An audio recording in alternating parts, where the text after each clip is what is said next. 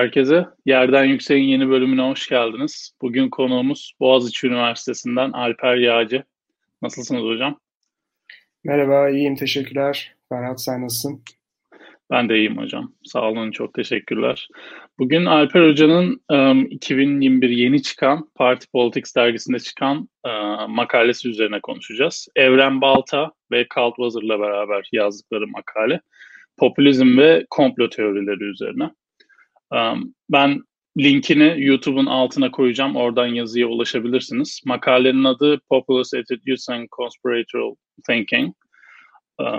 Genel sorularla başlayacağım. İlk olarak her zamanki gibi. Hocam hazırsanız isterseniz başlayabilirim direkt. Tabii. E, ufak bir düzeltme yapayım. E, Cristobal e, Rovira Caltvaser. E, tam soyadı aslında Rovira Caltvaser oluyor. E, biz de onu beraber çalışırken biraz daha iyi öğrenmiş olduk. Çünkü İspanyolca isimlerde Biliyorsun soyadları 2-3 kelimeden oluşabiliyor. E, makalede sürekli biz Kaltvaser yazdıktan sonra sıra ona gelince hep Rovira Kaltvaser diye özellikle düzeltti. E, demek ki ona şey yapmak lazım, dikkat etmek lazım.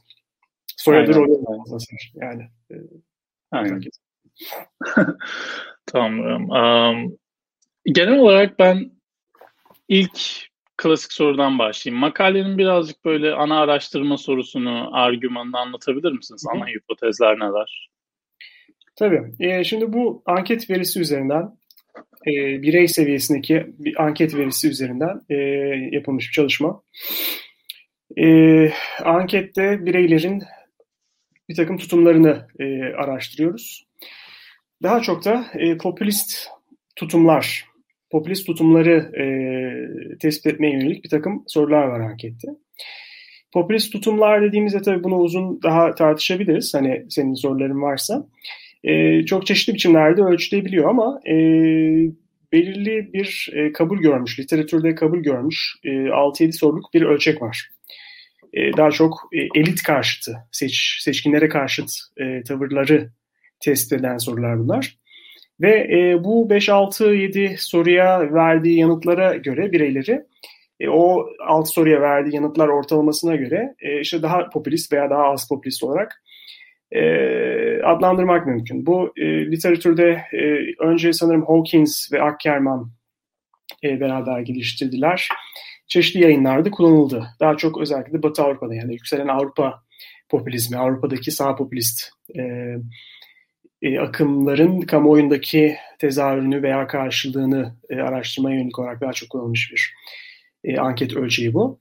Amerika'da da kullanıldı. E, Güney Amerika'da da kullanıldı. Böyle e, diğer ülkeler, diğer bağlamlarda da kullanılmış olan bir popülizm, e, popülist e, tavırlar ölçeğini merkezine alan bir anketti. E, biz onu yönelttik e, anket katılımcılarına.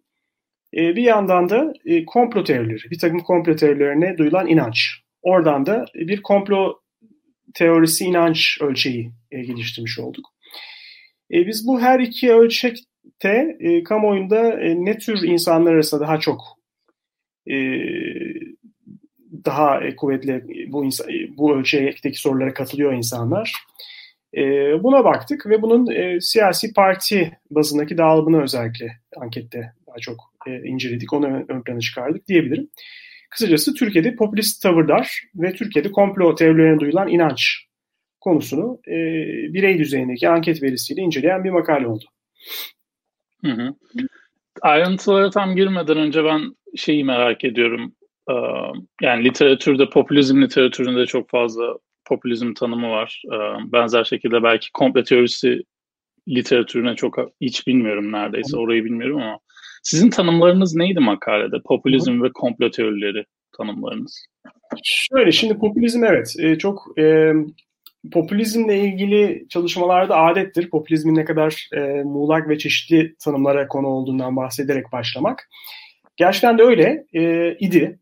Özellikle eskiden yani Bu e, mesela Arjantin'de e, Peron ilk çıktığı zaman orada gelen bir takım popülist çalışmaları jenerasyonu var. Daha sonra 70'lerden 80'lerden sonra başka bir popülist çalışmalar jenerasyonu var. Daha sonra 90'larda neoliberal popülizm diye bir şeyi böyle özellikle Latin Amerika bağlamında inceleyen bir literatürü vardı. 2000'lerde itibaren ise e, yine önce Latin Amerika'da yükselen sol popülizm, daha yenilerde de e, özellikle Avrupa'da, e, Kuzey Amerika'da ve Avrupa'da e, yükselen sağ popülizmi inceleyen daha böyle son bir jenerasyon popülist literatür var. Şimdi bu son jenerasyon popülist literatürün aslında e, önemli ölçüde e, oydaştığı, yani üzerinde uzlaştığı bir yaklaşım var. O da popülizmin e, daha çok bir e, ince merkezli bir ideoloji oluşu. Öncelikle bir hareket tarzından ziyade veya bir organizasyon biçiminden ziyade bir ideoloji oluşu. Tamam mı? Yani bu popülizmi arayacaksak bizim e, düşünce, tutum ve söylem düzeyinde bunu aramamız ve izlememiz gerektiğini e, anlatıyor bize bu tanım. E, hareket düzeyinden ziyade veya parti organizasyonundan ziyade e, düşünce, ideoloji e, ve bunu dile getiren söylem e, ve bunun karşındaki tutumlar. Ve de e, ideoloji ama ince merkezli bir ideoloji. İnce merkezliden kasıt nedir? İnce merkezliden kasıt e, bu ideolojiyi tanımlayan e, unsurların çok da hani böyle çok net, çok katı olmaması. Ve tam da bu e, sebeple ve tam da e, bunun sayesinde aslında e, popülizmin farklı farklı ideolojilere eklemlenebiliyor olması. Bu anlamda biz sağ popülizmden söz, ede, e, söz edebiliyoruz, sol popülizmden söz edebiliyoruz. E, sosyalizmle siz e, bağdaştırabilirsiniz popülizmi solda. E, sağda özellikle göçmen karşıtı, işte nativist yani yerlici e, politikalarla bağdaştırabilirsiniz. E, her ülkenin kendi siyasi tarihinden, geleneğinden gelen farklı ideolojik yaklaşımları eklemlenebilen e, ince merkezi, kendi merkezi çok e, katı, çok kuvvetli olmayan ama e, belli de bir çizgisi olan bir ideolojik oryantasyon popülizm e, deyince bunu anlıyoruz ve biz de makalede hani bu e, tanım üzerinden gittik. Peki eklemlendiği bu her farklı ideolojik oryantasyonu yanında götürdüğü şey nedir? Popülizme özgü olan, popülizmi popülizm kılan e, öz nedir? O da e, büyük ölçüde toplumu seçkinler ve halk şeklinde e, ikiye ayıran ve e, bu çürümüş seçkinler karşısında erdemli halkı e, temsil ettiği iddiasında olan e, düşünce popülizm. Yani büyük ölçüde aslında bir elit karşıtlığı e, ve kurulu nizam e, karşıtlığı. Elitlerin e, hakim olduğu müesses nizama karşı halkı savunmak iddiasının e, vücut bulduğu bir e, ideolojik oryantasyon. E, bu şekilde kullandık biz de. E, zaten e, bizim anketimizde sorduğumuz sorularda da e, daha çok e, elit karşıtı tavırlar var. Yani toplumdaki en büyük bölünme elitlerle halk arasındadır. Buna e, ne kadar inanıyorsunuz? Buna ne kadar hemfikirsiniz? İşte bir, bir beş üzerinden Likert scale dediğimiz e, ölçekler üzerinden. E, bunun gibi elit karşıtı bir takım ifadelere e, ne kadar inandığına bakarak e, anket katılımcılarının onlara bir popülizm skoru veriyoruz. E, ve hani bu anti elit popülistliğin toplumda hangi gruplarda daha yüksek olduğunu bu şekilde e, tespit etme fırsatı doğuyor. Bu da bizi aslında bazı sürpriz sonuçlara götürdü. Hani sonuçlara şu an geçelim mi bilmiyorum ama Geçebiliriz hocam tabii. Olmuş, e, oldum mu? Şimdi e, Türkiye'de biz popülizmi e, son zamanlarda özellikle hani AK Parti hükümeti üzerinden çok konuşuyoruz. AK Parti'nin AKP'nin e, popülistliği, e, Cumhurbaşkanı Erdoğan'ın popülistliği, siyaset yapma tarzının popülist oluşundan bahsediyoruz. Bu konuda da hani ilginç bir literatür var gerçekten. E, bu popülizmin ya da popülist siyasetin arz tarafı tarafı. Yani siyasetçi bir siyaseti arz ediyor, topluma e, götürüyor. Peki toplumda bunun talep yönü nedir? Bizim baktığımızda bu. Değil mi? Şimdi bu arz tarafı ve e, talep tarafı arasında enteresan e, bir etkileşim var. Çünkü şöyle ki e, popülist siyasetçilerin dünyada genellikle yükseldiği ses getirdiği e, bağlamlara baktığımız zaman özellikle Avrupa'da popülizm nerede? Popülizm muhalefette. Popülizm iktidara karşı konuşmaya çalışan e, bir akım, bir ideoloji. E, zaten muhalif oldukları için bunlar çok e, keskin konuşabiliyorlar. E, fakat iktidarda pek gelemiyorlar genellikle. Çünkü iktidardaki e, ya da ana akım siyasi aktörler bunlara karşı el ele tutuşup bir şekilde e, siyasetin merkez sahasına pek sokmamaya çalışıyorlar. Türkiye'nin aslında şöyle bir enteresan tarafı var. Popülist dediğimiz bir parti ve popülist dediğimiz bir lider işte 18-19 senedir iktidarda. Yani müesses nizama karşı e, ve oradaki bir takım elitlere karşı halkı halkın ezilen bir tarafını veya e, küçümsenen bir tarafını temsil etme iddiasıyla siyasette soyunmuş bir hareket var, bir lider var ve fakat iktidara gelmiş ve 18-19 senedir iktidarda ve çok kuvvetli bir iktidar kurmuş. Hani e, şey değil, böyle bir vesayet altında bir iktidar falan değil artık. Çok kuvvetli bir iktidar kurmuş ve tam da o e, savaştığını veya karşısında ona çelme taktığını iddia ettiği müesses nizam bütün kurumlarını aşağı yukarı e, artık önemli ölçüde kendisi şekillendirmiş. O müesses nizamın adeta kendisi haline gelmiş. Yeni bir nizam kurmuş.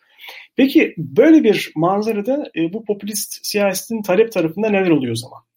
Şimdi biz zaman içerisindeki bir değişime bakmıyoruz. Tek bir anket çalışması var elimizde. Bu yeni dönemde yapılmış bir anket. E, 2019 senesinde aslında yapılmıştı bu anket sanırım. E, bu ankette çıkan bizim kullandığımız popülizm ölçeğine göre çıkan sonuçlara göre AKP seçmeni diğer geri kalandan daha az popülist. Yani AKP seçmeninin popülist olduğunu biz e, bulmuyoruz. Tam tersine. Genel ortalamaya kıyasla yani toplum AKP oy verenler ve diğerleri diye ayırdığımızda AKP seçmeninin geri kalandan daha az popülist olduğunu görüyoruz. E, bunu da şöyle açıklıyoruz. Şimdi bizim sorularımız zaten daha çok anti elit tavırlarla ilişkili olduğu için toplumdaki en büyük bölünme elitlerle halk arasındadır mesela gibi bir ifade getirdiğimizde orada elit dendiğinde ne anlaşıldığı demek ki değişmiş artık. Hani iktidarda olan ve iktidarı e, uygulayan ve onu dönüştüren yeni elitler var. Belki de e, bu durumun e, AKP seçmenin kendi içinde bir kabul gördüğünün bir resmini çekmiş olabiliriz bu anlamda. E, yani bölünmenin halk ve elitler arasında kendini halk tarafında konumlandıran ve karşıda elitler olduğunu gören e, bir ifadeyi çok e, kabul edilir bulmuyor AK Parti seçmeni. Çünkü elit dediğinde orada düşündüğü artık kendi siyasetçisi. Kendi temsilcisi, kendi mahallesinden çıkan insanlar. Onlar artık toplumun yeni elitler arasında kendi kuvvetle kabul ettirmiş olduğu için belki de e, bu elit karşıtı ifadelerin biz AK Parti seçmeni içinde değil, geri kalan e, popülasyonda daha çok kabul gördüğünü bulduk. E, fakat tabii burada parti tek belirleyici değil. E, parti seçmenliği bunun bir boyutu, bir değişkeni. O değişkeni sabit tutmak kaydıyla kim bu popülistler diye baktığımız zaman e, aslında o anlamda biraz daha Avrupa'daki popülizme ya, ya da dünyadaki popülizm e, örneklerine daha yakın bir tablo da ortaya çıkıyor. Çünkü daha düşük eğitimde insanlar. Hı hı. Suriyeli göçmenlere dair rahatsızlık ifade eden insanlar. Bunlar daha popülist. Hı hı. Ve e, demokrasiye inanan fakat demokrasinin Türkiye'deki işleyiş biçiminden memnun olmayan insanlar. Yani biz buna hatta makalenin bir yerinde şöyle bir isim veriyoruz. E, tatminsiz demokratlar. Yani dissatisfied democrats. Suriyeli göçünden rahatsızlık duyan tatminsiz demokratlar. Bu da hani Avrupa'daki o sağ popülizmle ya da genel itibariyle popülizmle aslında örtüşen tarafları olan bir e, sosyolojik tablo. Yani ne eskinin ne yeninin elitleri arasına girebilen, bu anlamda hani işte düşük eğitimli kesimlerden gelen, hani gelir seviyesi çok yüksek olmayan, ne eskinin eliti olmuş ne yeninin elitlerinin arasına girebilen, e, çünkü AK Parti seçiminin arasında daha az zaten bu e, bahsettiğimiz damar. Fakat parti e, parti tercihinde sabit tutmak kaydıyla düşük eğitimli ne eskinin ne yeninin elitler arasına girebilmiş ve e, sıkıntılarının e, kaynağını bir ölçüde belki göçmenlerde gören veya onun e, faturasını göçmenlere kesmeye bir ölçüde teşne. Böyle bir popülizmi bir te- tespit ettik. E, dediğim gibi e, parti bazında da AK Parti arasında daha az gözüküyor bu ölçüye göre. Hı hı. Hı hı. Yani ben makaleyi okuduğumda da sonuçlar çok ilginç gelmişti. Bir açıdan dediğiniz gibi 19 yıl güce sahip olan bir iktidar var. Evet. Ve son dönemde aslında Avrupa'daki popülizm anlayışına birazcık daha yaklaştığını görüyoruz. Yani Avrupa'da zaten ana iktidar elit olarak görünüyordu dediğiniz gibi. Muhalefet birazcık daha popülist kanattaydı. Bizde aslında öyle değildi ama şu anda yavaş yavaş AK Parti seçmeni de aslında kendi siyasi partilerinin e, elitleşmeye başladığını veya elit olduğunu fark ediyor. E, yani biraz spekülasyon yaparak önerdiğimiz açıklama bu. Evet. Hı hı. Buradan hocam komple teorisi bağlantısı ne tam olarak?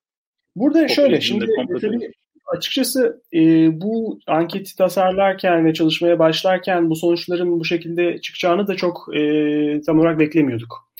Aslında hatta şöyle ifade edeyim. Ben çalışmaya sonradan dahil oldum. E, Evren Hoca, Evren Balta ve Rovira Kaltaser bu anketi tasarlayıp sahaya iniyorlar. Verileri topladıktan sonra veri analizi kısmında ben dahil oldum. E, sanırım onların da yani tam olarak bu şekilde e, sonuçlar elde etmeyi çok beklemiyorlardı. O yüzden anket tasarlarken de ankette zaten Konda ile birlikte yapılan bir anket. E, orada anketi e, tasarlarken e, sanırım popülizm ve komplo teorilerini bir arada ve aynı istikamette e, ilişkili görmek beklentisi vardı. O şekilde e, sahaya indiler. Fakat veriler ortaya çıktıktan sonra biz gördük ki e, bu bahsettiğim spesifik ölçeğe göre tespit edilen e, popülizm ve komplo teorilerine inanç Türkiye'de e, birbiriyle çok örtüşmüyor. Nasıl örtüşmüyor? Şimdi popülizm e, AK Partiler arasında bahsettiğimiz tarzdaki popülizm daha az yaygın dedik. Fakat komplo teorilerine inanç e, çok daha yaygın AK Partiler arasında. Yani orada müthiş bir e, kesinlikle AK Partilerin diğer herkesi kıyasla e, komplo çok daha fazla inanç duyma özelliği var. MHP'liler de bu arada. Ama eğer AK Partiler ve geri kalan diye ayırdığımızda AK Partilerin geri kalandan çok daha fazla komplo inanç e, duyduğunu e, görüyoruz. E, komplo teorilerinden kastımız burada ne? E, komplo teorileri üzerine literatür daha yeni akademik anlamda. Yani popülizmde olduğu gibi işte 50'lerden 60'lardan beri gelen bir literatürden bahsettim. E, komplo nispeten daha yenilerde e, akademik çalışmalara konu olmaya başladı diyebiliriz nispeten. E, ve de siyaset bilimcilerden ziyade daha çok psikologlar bunun araştırmasını yapıyorlar e, sosyal psikoloji, e, siyasal psikoloji alanında. E, onlar hatta biraz da bunu böyle biraz nasıl diyelim bir patoloji olarak incelemeye de teşniler. E, bu yüzden tabii onların geliştirdikleri bir takım ölçekler var. Yani komplo teorilerine inanç ölçeği, kimler komplo teorilerine daha inanmaya yatkındır gibi. Bazı ölçekleri var. E, bunlar da tabii psikologların e, ilgilendikleri sorular ışığında şekillenmiş ölçekler. E, onun ışığında şekillendirilmiş anket soruları siyaset bilimine tam olarak uymayabiliyor. Yani onların farklı varsayımları var, farklı öncelikleri var. Siyaset bilim alanında o anlamda çok böyle kabul görmüş e, bir e, komplo teorileri ölçeği e, yok. Bu alanda yapılan çalışmaların her biri biraz daha hani ad hoc, Latince'de böyle bir ifade var ya. Her biri nevi şahsına münhasır. Çünkü biraz da şeyle alakalı bu. Yani her toplumdaki komplo teorileri farklı farklı. Yani o, o toplumun kendi siyasi tarihine, o toplumun e, bir takım e, toplumsal e, fay dair olduğu için işte Amerika'da bakıyorsunuz Elvis ölmedi. Elvis Presley ile ilgili komplo teorileri var. E, Kennedy suikasti ile ilgili var. E, işte kertenkele biçimdeki uzaylılarla ilgili falan çok komplo teorileri var. Bayağı da ciddi alıyorlar bunları. Türkiye'de bunların pek çoğunun karşılığı yok. Bu yüzden e, bizim de komplo teorilerine dair sorduğumuz sorular biraz daha işte nevi şahsına münhasır oldu. Ad hoc bir şekilde. E, dört soru vardı. Bunlardan bir tanesi örneğin e, Lozan Anlaşması 2023 yılında sona erecek. Bu ifadeye e, katılıyor musunuz? Ne kadar katılıyorsunuz? Bir diğeri e, oldukça komik aslında. E, İstanbul Boğazı'nın altında 23 trilyon dolar, 13 trilyon dolar değerinde kontoryum elementi var ama e, bunu dış güçler bizim çıkarmamıza izin vermiyorlar e, şeklinde bir ifadeydi. Bu tabii böyle bir element yok. Bu bir şaka e, videosundan YouTube'da bir Boğaziçi öğrencinin zamanında şaka amaçlı koyduğu bir videodan çıkan e, bir parodi iddia aslında ama zamanda bayağı ciddi alınmış, e, milyonlarca tıklanmış bu YouTube videosu. Biz de bunu ankete bu şekilde koyduğumuzda bayağı çok sayıda insanın buna e, inandığını zaten görüyoruz. E, iki diğer soruda e, bir tanesi geneti değiştirilmiş organizmalarla ilgiliydi. GDO'larla bizi kısırlaştırmaya çalışıyorlar ifadesi. E, bir diğeri de daha geniş bir ifade. Dünyayı beş büyük aile yönetiyor. Bu aslında en evrensel, aralarındaki kompletörleri arasında en evrensel ve diğer e, bağlamlarda yapılan incelemelerde de kullanılan bir ifade. Dünyayı beş büyük aile yönetiyor. Buna inanıyor musunuz, katılıyor musunuz? E, yine bu dört komplo teorisine duyulan inançların bir ortalamasını alarak biz bir ölçek geliştirmiş olduk. E, burada da şunu söylemek lazım. Hani AKP'liler daha yüksek dedim ama bütün toplumda gayet yüksek. Bu komplo teorilerine duyulan inanç Türkiye'de ortalama da oldukça yüksek. E, hani parti bazında ayrışacağını düşündüğünüz bazı konularda dahi örneğin mesela Lozan Anlaşması'nın 2023'te bitip bitmemesi e, buna Türkiye'de çok şaşırtıcı derecede yüksek e, hemfikir olan e, insanımız var. Yani bu ifadeye katılanların oranı katılmayanların oranından daha yüksek Türkiye genelinde. Bu oran en fazla AKP'liler arasında yüksek ama mesela CHP'ler arasında da oldukça yüksek. Hani benim en orada şaşırtıcı bulduğum e, sonuçlardan biriydi bu. E, şu olabilir yani bu ifadeyi e, anket katılımcılarından bazıları bir bilgi sorusu gibi anlamış olabilir. Bizim kastettiğimiz de oydu. Bazıları belki bir temenni ya da korku nesnesi olarak e, o soruyu algılamış olabilirler. Yani bir, hani öyle olmayacağını biliyor da öyle olmasını istiyor anlamında ya da öyle olmasından korkuyor, öyle yapılacağından korkuyor falan gibi. Hani bunları e, ayırt etmek çok kolay değil tabii böyle basit bir anketle. Fakat yine de yani böyle bir ifadeye katılıyorum diyenlerin sayısının çok yüksek olması ilginç. Evet kesinlikle. Peki hocam bu komplo teorilerin kaynakları neler tam olarak? Topluma nasıl empoze ediliyor? Ee, yani bu önemli bir soru. Tabii bunu da tek bir anket üzerinden e, biz çok e, kesin bir şekilde yanıtlayamayız. Yalnızca buna dair böyle ışık tutan bir takım e, hipotezlerimizi destekleyen bazı veriler ortaya çıkarabiliyoruz. E, bizim komplo teorilerine dair bulduğumuz en ilginç belki belirleyici demografik faktör e, siyasi parti seçmenliğinin ötesinde izlenilen televizyon kanallarıydı. Mesela ilginç bir şekilde eğitim çok da önemli gözükmüyor. Yani eğitimli insanlar kompletörlerine daha az inanır gibi bir şey pek bulmadık. Veya gelir seviyesi çok büyük bir fark yaratıyor gibi görünmüyor. E, eğitim e, görünmüyor. E, cinsiyet bazında bir, biraz farklılaşma var. Yaş bazında var. Ama en önemli farklılaşma siyasi parti taraftarlığında bir de izlenilen televizyon kanalı. E, onu da ankette yine basit bir soruyla yani e, haber için izlediğiniz televizyon, en çok izlediğiniz televizyon kanalı nedir?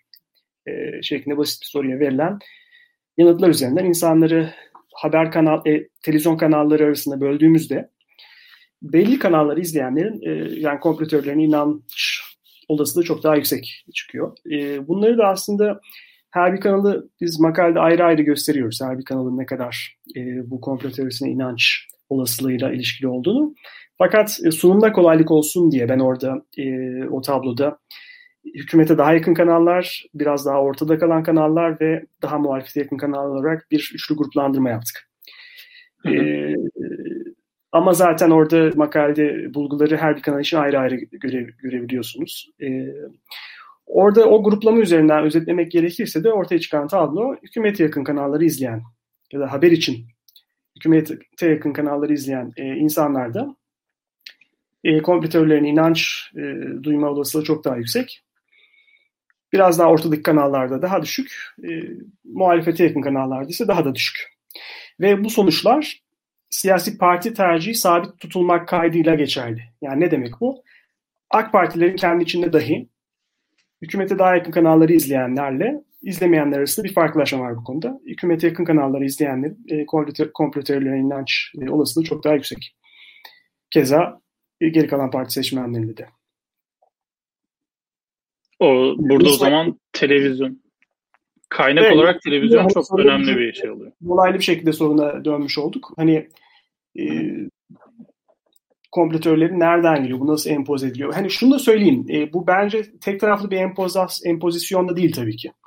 Yani zaten bizim e, toplumumuzdaki e, hakim e, kamusal siyasi tartışma e, biçimleri, modaliteleri bu komplo teorici düşünceye çok yaygın.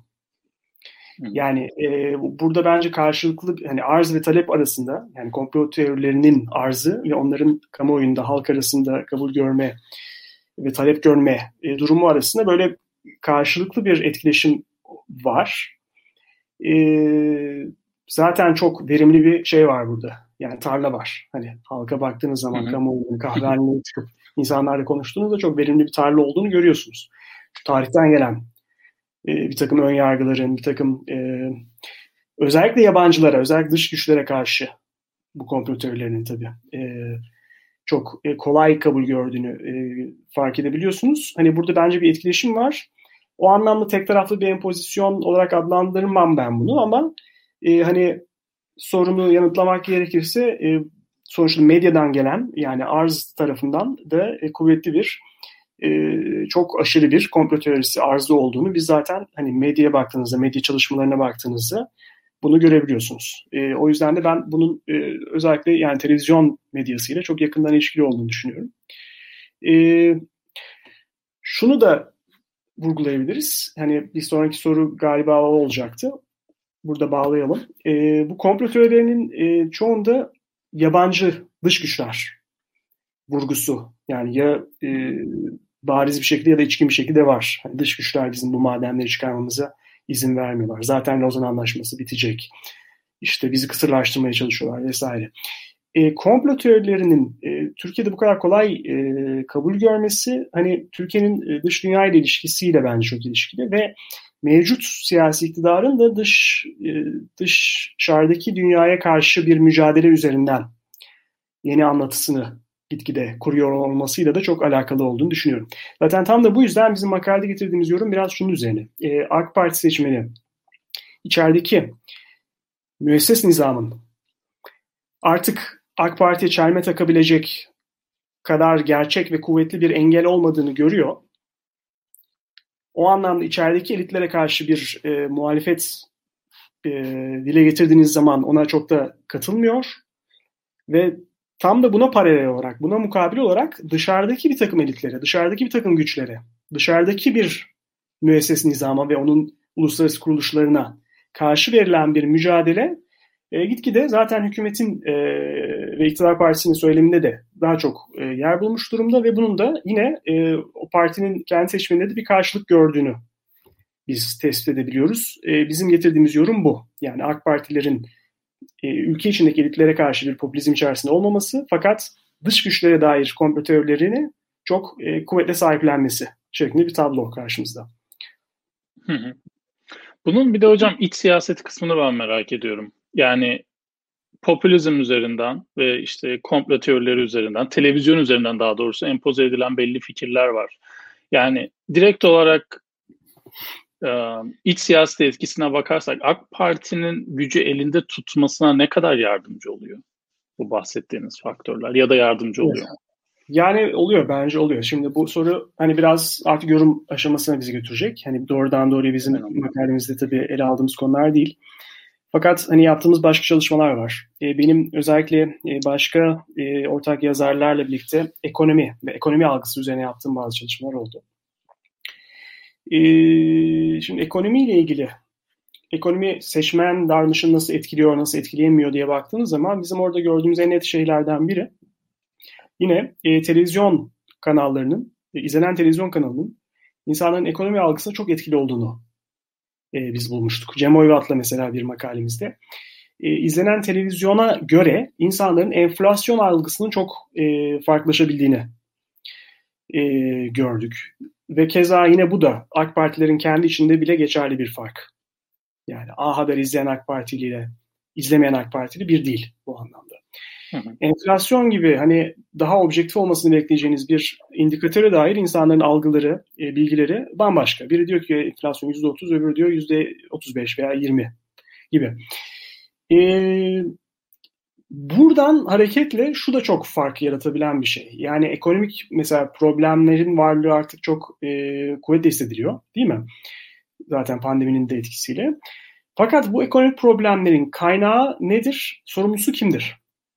Buna dair algılar çok farklılaşabiliyor. Yani ekonominin iyi gitmediğine, sıkıntı çektiğimize dair ortak bir anlayış gelişse de hani bundan herkes bir ölçüde şikayetçi olsa da Peki bunun sebebi kimdir? Sorumlusu kimdir? Ee, sebebi nedir? Ve bunun çözümü nerededir? Bu objektif hakikatten tabii daha e, algılara giden e, sorular bunlar. Ve o algıların şekillenmesinde e, siyasetçilerin, e, partilerin e, bu e, sundukları narratiflerin çok büyük etkisi var. Yani biz evet ekonomik sıkıntı çekiyoruz çünkü bak şu yüzden. Ne yüzden? Şimdi o ne yüzden sorusuna mesela bakın dış güçler uluslararası kuruluşlar, e, bir takım ekonomik çıkar çevreleri, özellikle dışarıda olan veya kökü dışarıda olan gibi bir cevap getirebildiğiniz zaman ve bunu inandırıcı kılabilirseniz e, bu gerçekten iç siyasette de çok etkili. Yani çünkü yaşanan bir ekonomik problemin e, faturasının, siyasi anlamda sorumluluğunun ve faturasının kime keseceğini e, çok büyük ölçüde e, belirleyebilen e, bir şey. Bu tarz bir hikaye, bir narratif geliştirebilme ve bunu halka ulaştırabilme, inandırıcı bir şekilde ulaştırabilme yeteneği e, çok önemli bir unsur. E, bunun da yine ben televizyon medyasıyla çok yakından ilişkili olduğunu düşünüyorum. Yani e, Türkiye'de iktisadi oy var mı? Ekonomi seçmenin davranışlarını değiştirebiliyor mu? Hani bu soruları tartışırken e, iki mesele var. Halk ekonomideki değişimlerin farkında mı? Evet farkında ve fakat bu değişimlerin özellikle olumsuz değişimlerin sorumluluğunu kim, kime atfediyor? Sorusu ayrı bir soru ve orada işte e, yani algı yaratmaya yönelik bir takım siyasi narratifler ve bunun medya üzerinden nasıl yaygınlaştırıldığı e, çok kritik bir nokta. Komplo teorileri tam da orada çok kullanışlı. Hı hı. Tam orada çok kullanışlı. Yani ekonomide sıkıntı yaşıyoruz çünkü işte dış güçlerin bir takım oyunları var. Çünkü e, hani görünen ve görünmeyen. Hani görünen ucu e, örneğin Ray Brunson krizi üzerinden Amerika ile yaşanılan sürtüşme oradan başlayarak ve fakat bunun e, formel, informal, görünür, görünmeyen tarafları olduğu iddiası.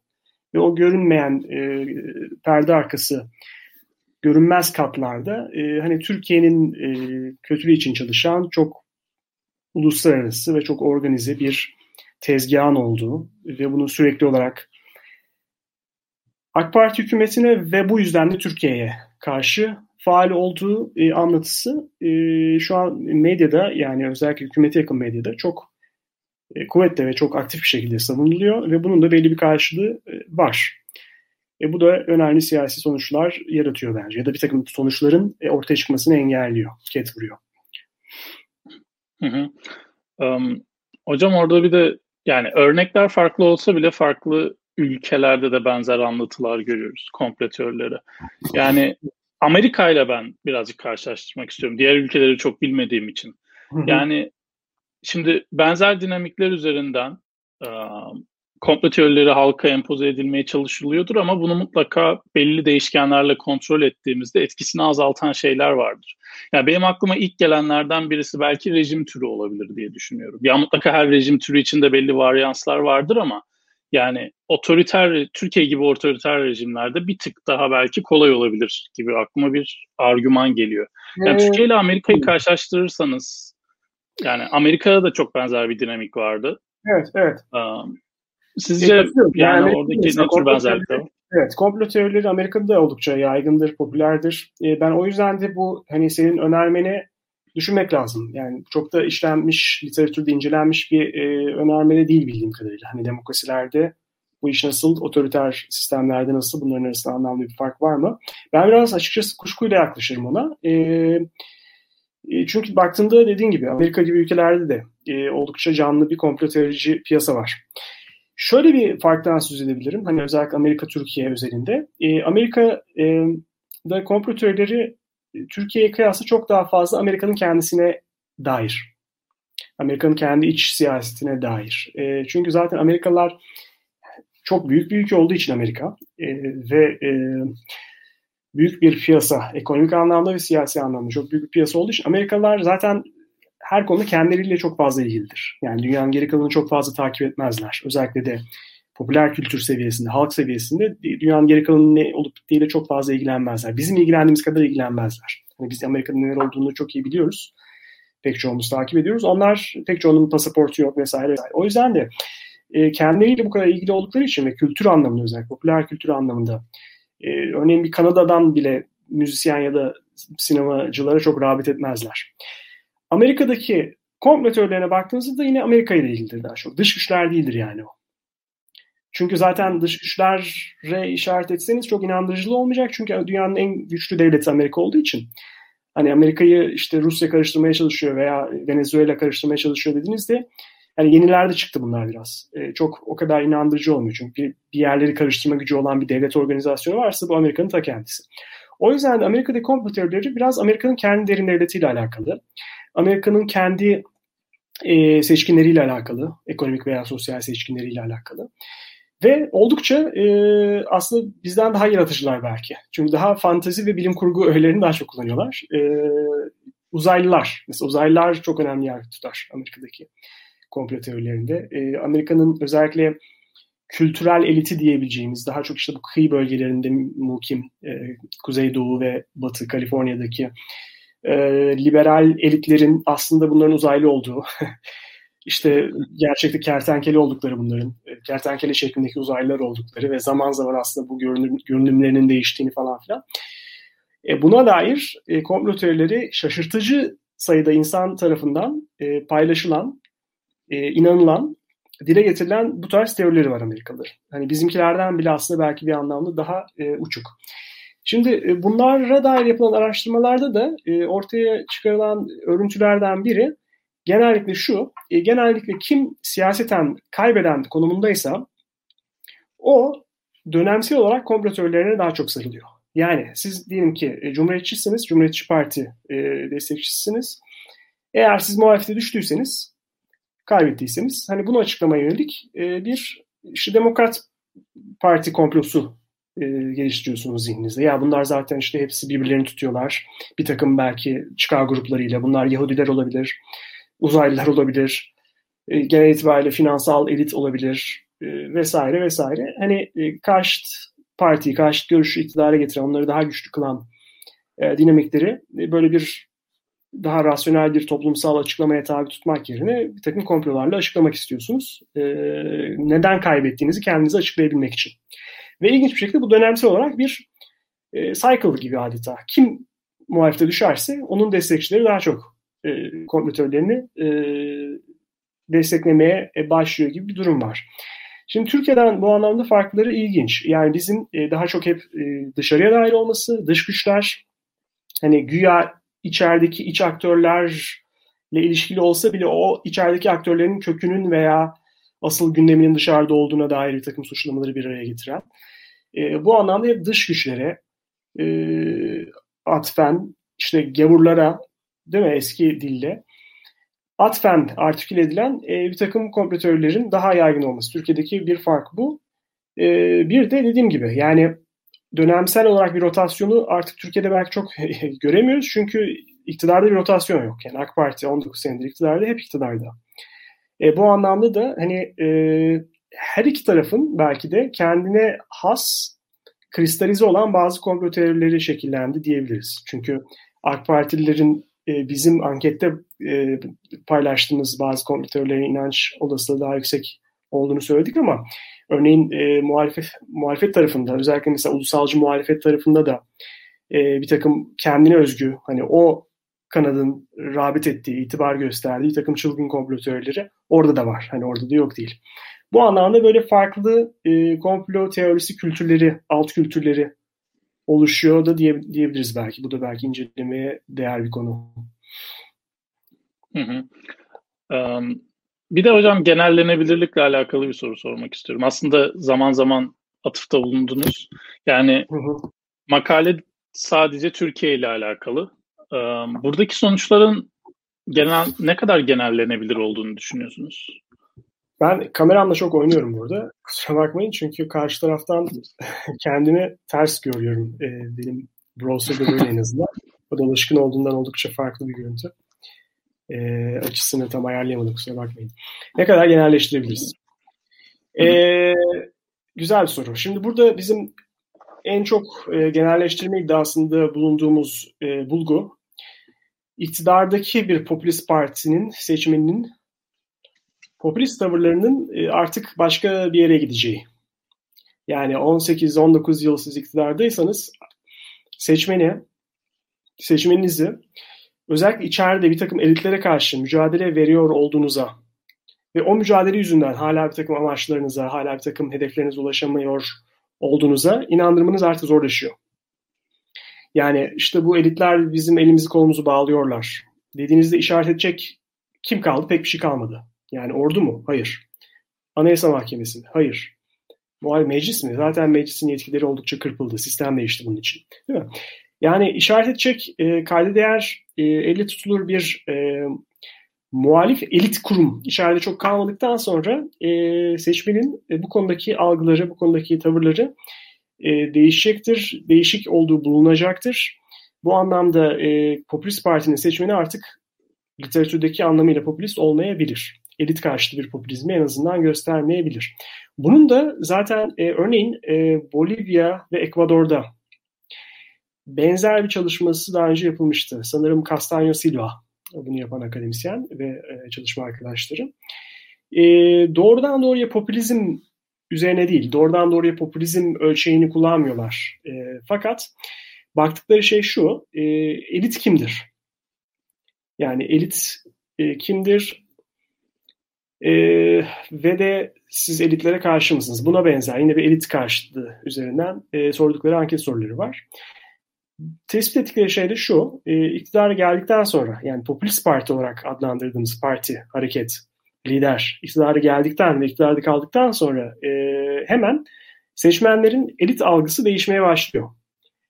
Yani oldukça elit karşıtı olan e, Evo Morales veya e, Rafael Correa seçmenine e, onların e, politikacıları iktidara geldikten sonra aynı soruları yönelttiğiniz zaman e, elit karşıtlığı devam ediyor önce fakat elit kim sorusuna verdikleri yanıtlar değişiyor. Artık mesela seçilmiş siyasetçi değil bir takım başka sistemin seçilmemiş bürokratik kurumları mesela oraya kayabiliyor. Veya hangi kurum hani siyasi lider tarafından henüz e, ele geçirilip e, ya da nüfus üzerinde kurulmamışsa e, ona kayıyor buradaki e, karşılık gösterilen elitin tanımı. E, bu anlamda hani bir koşutluk var. E, biz buna benzer, buna koşut bir e, tablo Türkiye'de ortaya çıkardığımızı düşünüyoruz. E, bu anlamda ben e, bir şey genelleştirilebilirlik, bir geçerlilik olacağını düşünüyorum. Makalemizi biz öyle bitirdik zaten. Yani dünyada bunun çok örneği yok. Hani uzun yıllar iktidarda kalabilmiş e, popülist parti veya popülist e, lider örneği. Fakat bunun olduğu yerlerde benzer sonuçlar ortaya çıkacaktır. Bunu ortaya çıkarmak için de yani popülizmin iktidarda olduğu yerlerde bu çalışmaların yapılması lazım. Popülizm literatürünün büyük çoğunluğu Avrupa ile ilgili. Muhalefetteki aşırı sağ popülist hareketlerle ilgili. Bu hareketler iktidara gelirse ne olur? Hareketin kendisine ne olur? Elit seviyesinde yani liderlik seviyesinde, seçmen seviyesinde ne olur?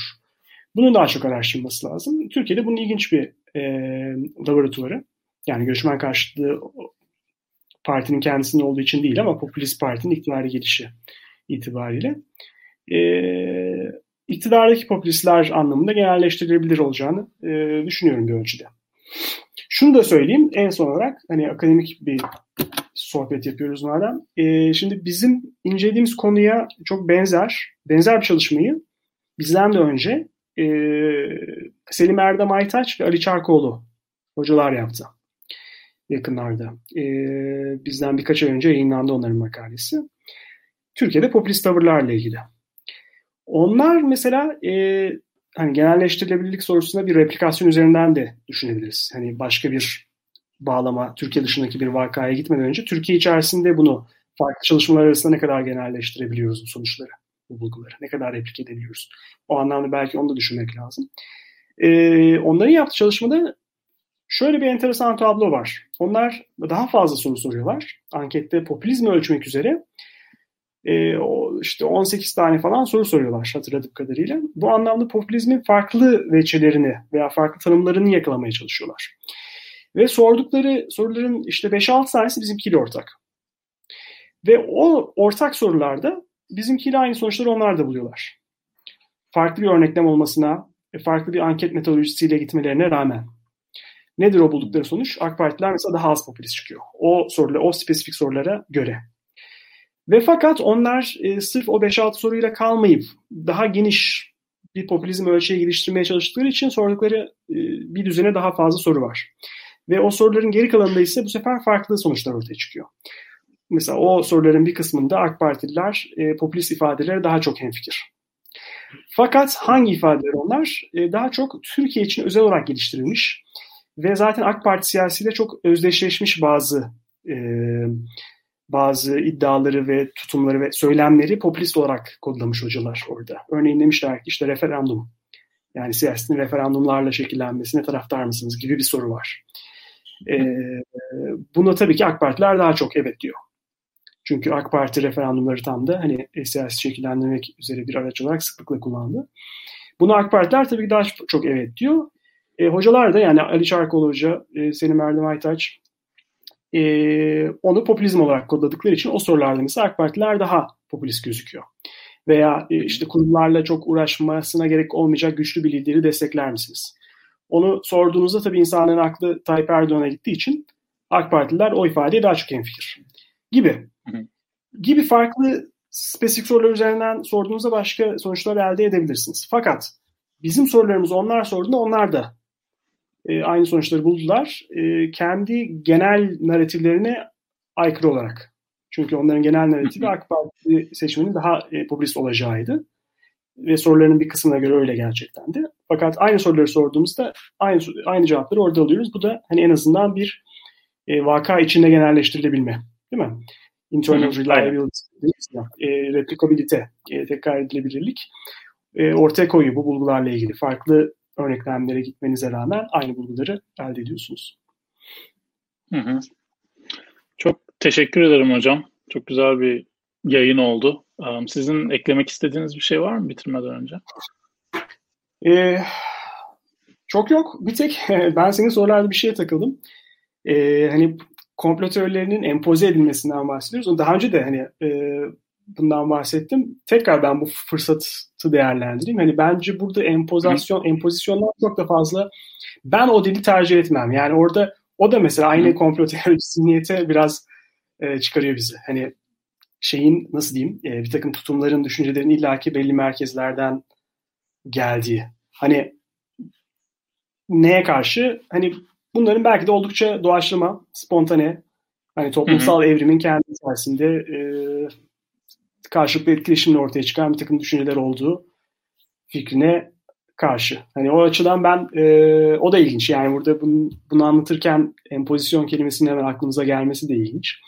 E dediğim gibi Türkiye'de hepimiz çok şey. E, aynen. Çok yani. aynen. Soruyu sorarken böyle birazcık aynen. Siz söyleyince fark ettim. Belki bende de şey algısı var sanki bir merkezden toplanıp da komplo teorilerini halka empoze etmeye çalışıyorlarmış gibi bir şey. Yani o da ilginç bir soru. O da, o da, o da empirik bir soru aslında Aynen. bir anlamda. Çünkü mesela Amerika'da, e, Hollanda'da son dönemde bu QAnon şeyi var. Hı hı. E, QAnon akımı var diyelim. E, QAnon dünyası. Öyle bir komplo teorisi e, literatürü var.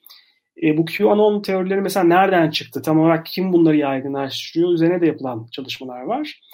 Ve Hı. hani bir aşamada burada e, özellikle seçimle ilgili komplo teorileri, Trump'ın iktidardan düşüşüyle ilgili komplo teorileri. Bunlar da hani işte mesela Rusya kaynaklı bazı müdahalelerin etkili olabileceğine dair de e, düşünceler var, bulgular da var sanırım. E, mutlaka hani belli merkezlerin e, bunu kendilerine göre, kendi çıkarlarına göre yönlendirme çabaları mutlaka olacaktır. Ama hani benim vurgulamaya çalıştığım şey halk arasında onun bir e, nasıl diyeyim bir karşılığı olmadığı sürece sırf arz tarafından da bu iş böyle tek taraflı empoze edilemez gibime geliyor bana. Yani bu bayağı bir popüler kültür meselesi. İnsanların hı hı. E, neye inanmaya hazır olduklarıyla oldukça yakından alakalı olduğunu düşünüyorum. Anladım hocam. Çok teşekkürler. Um, ben de işte ma- makaleyi okuduktan sonra direkt olarak sizle bağlantıya geçtim. Yani çok güzel bir makaleydi. Yazdığınız için ve şu anda katıldığınız için de çok teşekkür ediyorum. Rica ederim. Aa, ben teşekkür ediyorum. Çok sağ olun hocam. Arkadaşlar bugünlük bu kadar. Bizi YouTube'dan takip edin. Haftaya görüşmek üzere. Çok teşekkürler. Çok sağ olun hocam size de tekrardan. Teşekkürler.